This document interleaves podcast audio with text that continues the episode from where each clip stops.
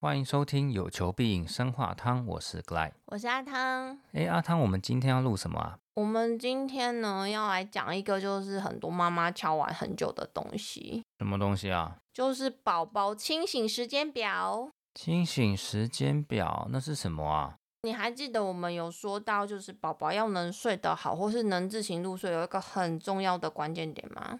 就是营养要充足啊，然后适度的运动啊，这不就是我们之前讲中心思想的部分吗？对，可是还有一个很重要的事情，在他要睡觉的时候，赶快让他睡觉。那我怎么知道他什么时候要睡觉啊？对，因为这听起来很像废话，对不对？所以我们这一集就是要教大家怎么去判断宝宝现在是否想睡觉了。这个是适用于一岁之前，还是说基本上都适用啊？我们那个宝宝清醒时间表，我们只有整理到一岁。那一岁之后，其实你会慢慢的越来越知道宝宝他释放出来的睡眠讯号，这个我们等一下也会说到。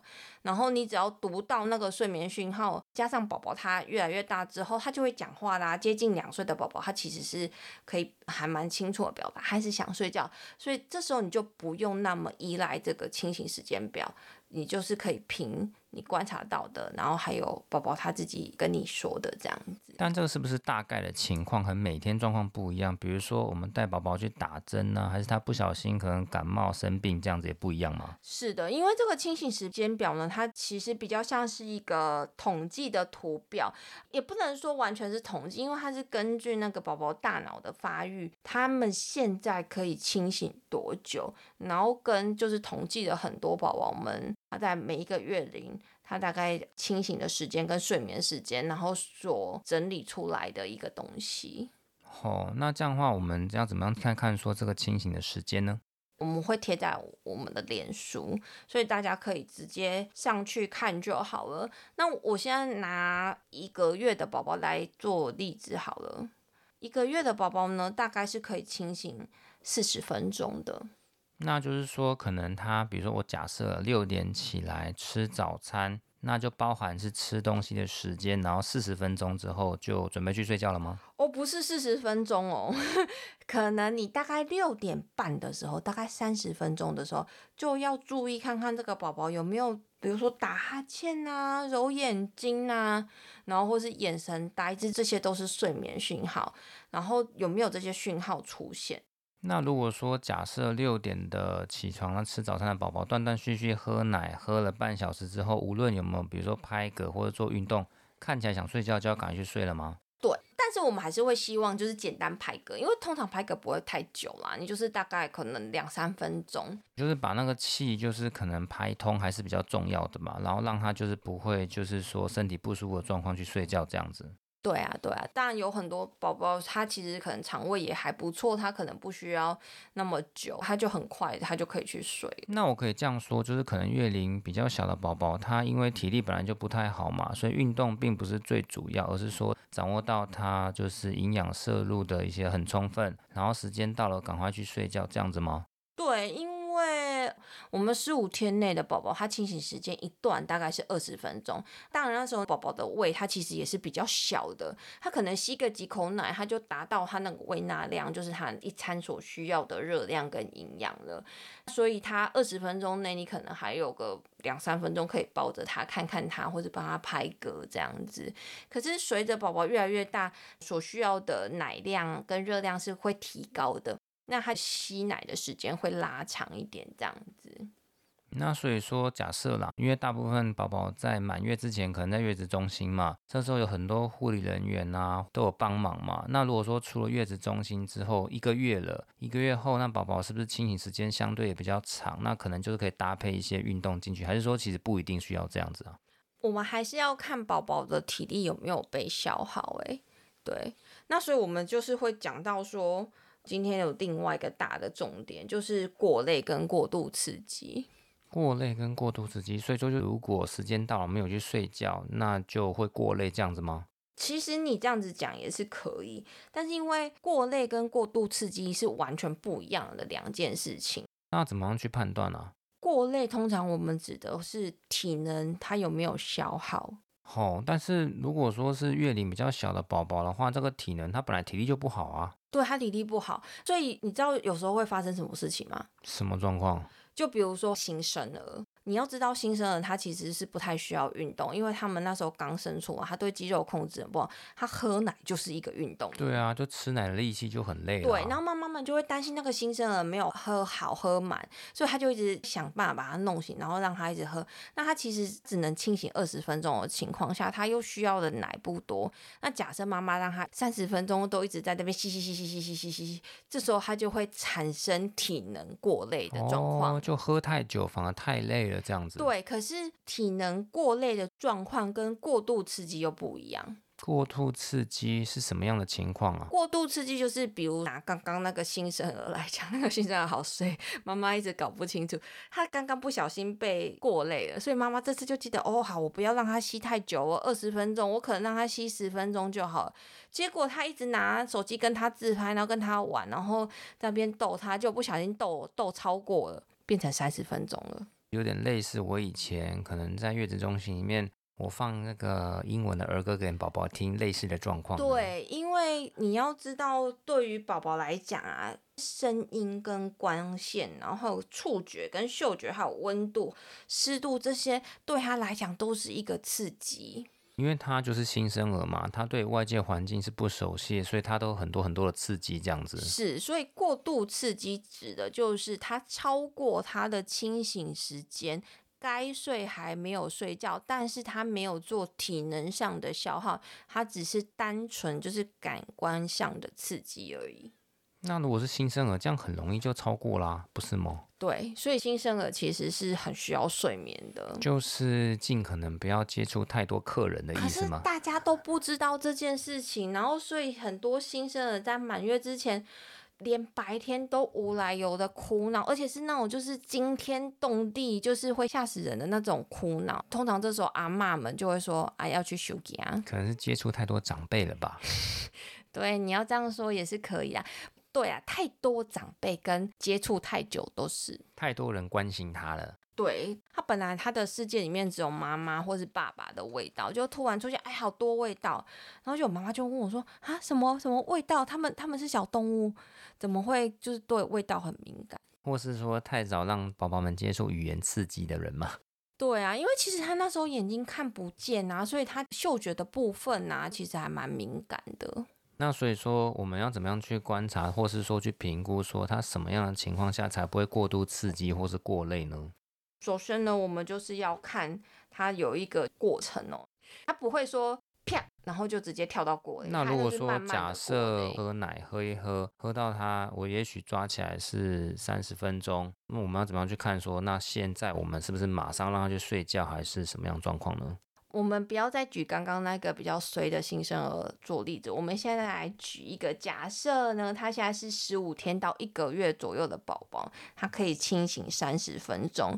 那他六点起来喝奶，我大概六点二十，就是二十分钟左右的时候，我就要开始看看他目前的状况怎么样，有没有一些睡眠的讯号出来，这样子。睡眠的讯号，比如说他是会一直在抓脸吗？还是说手脚一直乱动啊？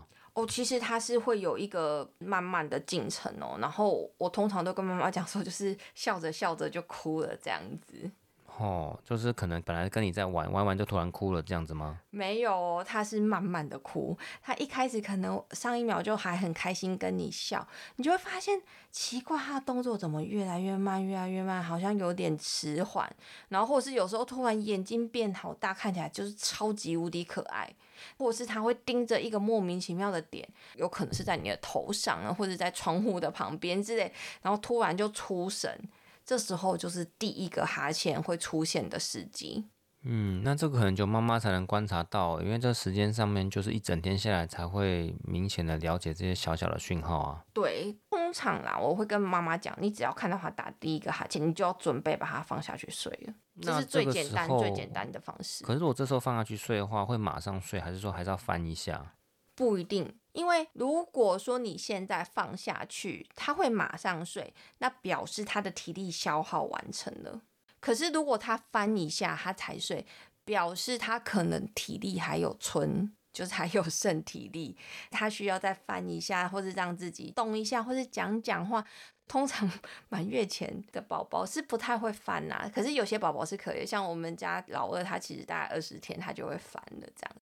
但这样子都比他已经过累了会好很多，因为过累会大哭，那个哭实在是非常可怕。他一旦开始过累的话，就会停不下来。可是我们还是要跟大家讲一下，当第一个哈欠出现了，假设你没有注意到，因为有时候真的不一定会看到嘛。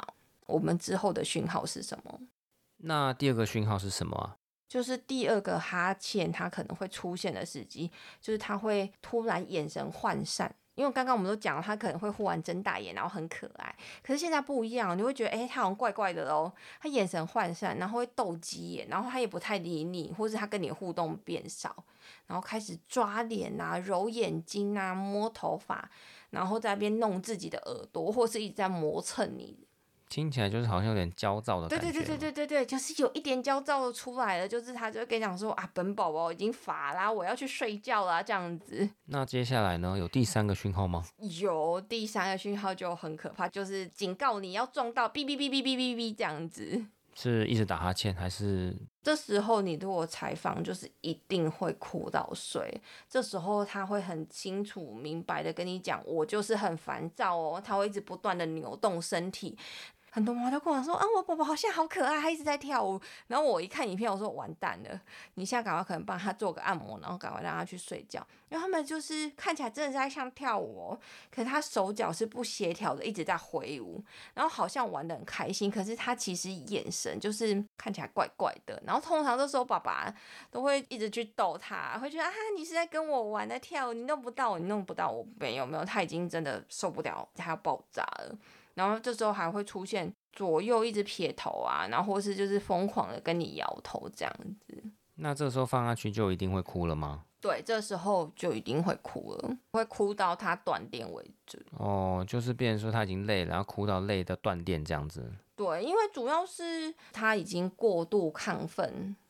对啊，就其实可能神经过度亢奋，那就真的只是哭到累到，然后就突然睡着这样子嘛。对，因为他只有睡觉才是他的唯一解，可以让他的身体回到最平衡的状态。那这个过累的状况是只有宝宝才会吗？还是大一点的小朋友也会啊？哦，大一点的小朋友都会耶，一直到学龄前，有很多小朋友，有时候，嗯，妈妈们都会说他怎么那么难沟通，或是已经一整天了，然后回到家，然后不吃饭还是怎么样？两岁、三岁、四岁都有可能哦，因为他们已经到一整天。他该要长睡的时候，他只要过累就会很难沟通，然后情绪就会来。那当然说他不会像新生儿一样是这样子，妈妈毫无来由的一直哭。可是他的闹啊那些东西，其实也是表示他过累了。那其实讲起来，可能就是宝宝啊、小朋友或大人都差不多嘛。就是如果说你睡眠的状况不好，或是太晚睡，或是睡不够的话。你其实就是有火气，比较亢奋啊，就比较易怒嘛。宝宝大概也是这种状况吧？对啊，就是那个交感神经已经过度亢奋了。其实后来啊，我们有讨论出一些解决方式，然后实际上去试也是可以的，只是它比较没有那么适合，就是刚出生的宝宝。可是如果是满月之后宝宝，你真的真的不小心过累了，或是今天刚好就是很多人来家里探访，或是你一定要带他出去超。超市买个东西，他要去接触这个五光十色的世界，就是被过度刺激的时候，你其实可以用其他的方式帮他。那用什么方式能帮助他？比如说呢，可以让他泡个五分钟温水澡，就是你要看啊，都宝宝年纪越小就不要泡太久。那如果是比较大一点的孩子，一岁两岁的，你可能让他泡五到十分钟的温水澡，就是不要太烫哦，就是温温凉凉的，在水中，就是小朋友是可以比较放松的。然后或是另外一招，就是格爱非常擅长的一件事情，你说按摩吗？对的，哦、就是帮宝宝舒缓他的全身。哦，就比如说手手脚脚啊，或者穴道按摩，或者是说肚肚按一按，或者背上拍拍，顺一下他的气，睡觉嘛。可是有一个很大的可能，就是越小孩子，他这时候可能已经是闹到不行了，他会全身僵硬，一直哭，可能也不太能按摩这样子。可是大一点的孩子是可适用的。嗯。那有什么样的情况下就变成说，其实也没什么好帮忙，就是变成真的只能让他哭到睡着，就是过累就只能这样子了吗？对啊，有时候真的只能这样子。就像刚刚讲，可能最多就泡个澡，放松一下，按摩一下，大概也没有什么其他很好的方法嘛？对。通常是越大可以让它舒缓的效果会越好，可是越小不太可能。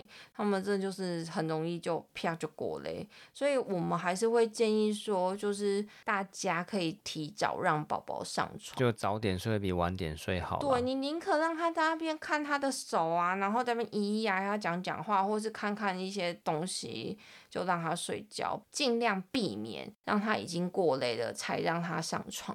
对啊，毕竟好的习惯从零岁就开始养成嘛。对啊，你知道长期过度刺激的孩子啊，他很容易因为变成天天都发生，然后他就会慢慢的，你刚刚讲嘛，说好的习惯是要从小就开始养成，那你知道坏的习惯他也会不小心就被养成的吗？就是如果说他可能一直都太晚睡的话，其实可能情绪就不好。对，他常常在过累。然后情绪就变得很容易易怒，这样子。对，那他久了之后，他就以为啊，我个性就是这样。然后妈妈也会给他贴标签说，说啊，这个小孩就是不好沟通，然后他就是情绪就不好，很容易闹。就传说中高需求宝宝这样子吗？对，就是这样。所以其实有时候我都会觉得有一点点伤心，因为会觉得有很多孩子他们其实是被误解的。就其实所谓的天使宝或高需求宝宝，真的都是一个结果论而已吗？对，除非真的有那种先天遗传性的疾病的孩子，可是我认为，因为在实务经验跟我们讲，我们就是从很多妈妈们的就是辅导中可以得到，即使是有先天性遗传疾病的孩子，他透由良好的睡眠跟营养还有运动，他其实也会养出非常个性稳定跟淡定的孩子。所以讲起来，还是回到我们前面讲中心思想的部分嘛，就是充足的营养、适度的运动、好的睡眠，大概就可以改善很多很多的问题嘛。对啊，只是说拉回来变成，因为宝宝他们无法自己讲说，哦，我已经好累了，我想要去睡觉，然后他也不知道怎么去表达，因为他无法表达，然后又很容易就莫名其妙自律神经就 失调，他们其实没有稳定的那个。调整作息的能力啦，应该这么讲吧？对，所以就变成要由妈妈们去帮忙观察。所以我们提供这个就是宝宝清醒时间呢，是让妈妈参考的框架，然后要请妈妈们搭配实际上去观察宝宝他现在是否有要睡眠的睡眠讯号。就观察这些睡眠讯号，要小心不要让宝宝过累或过度刺激嘛。对啊，这样子宝宝就可以很轻松的自行入睡了。那我们这集是就讲到这样子喽，拜拜。拜拜。